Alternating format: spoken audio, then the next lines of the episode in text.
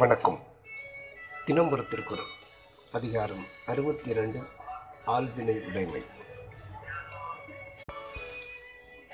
குரல் எண் அறுநூற்றி பதினைந்து இன்பம் விழையான் வினை விழைவான் தன்கீழிர் துன்பம் துடைத்தூன்றும் தோல்.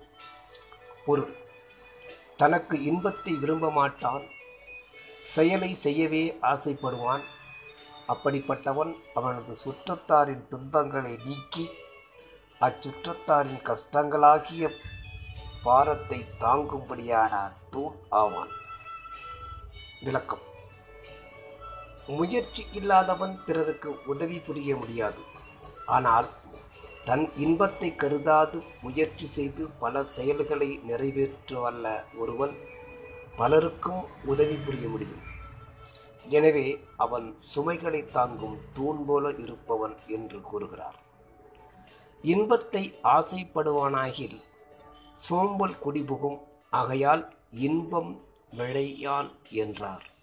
நன்றி.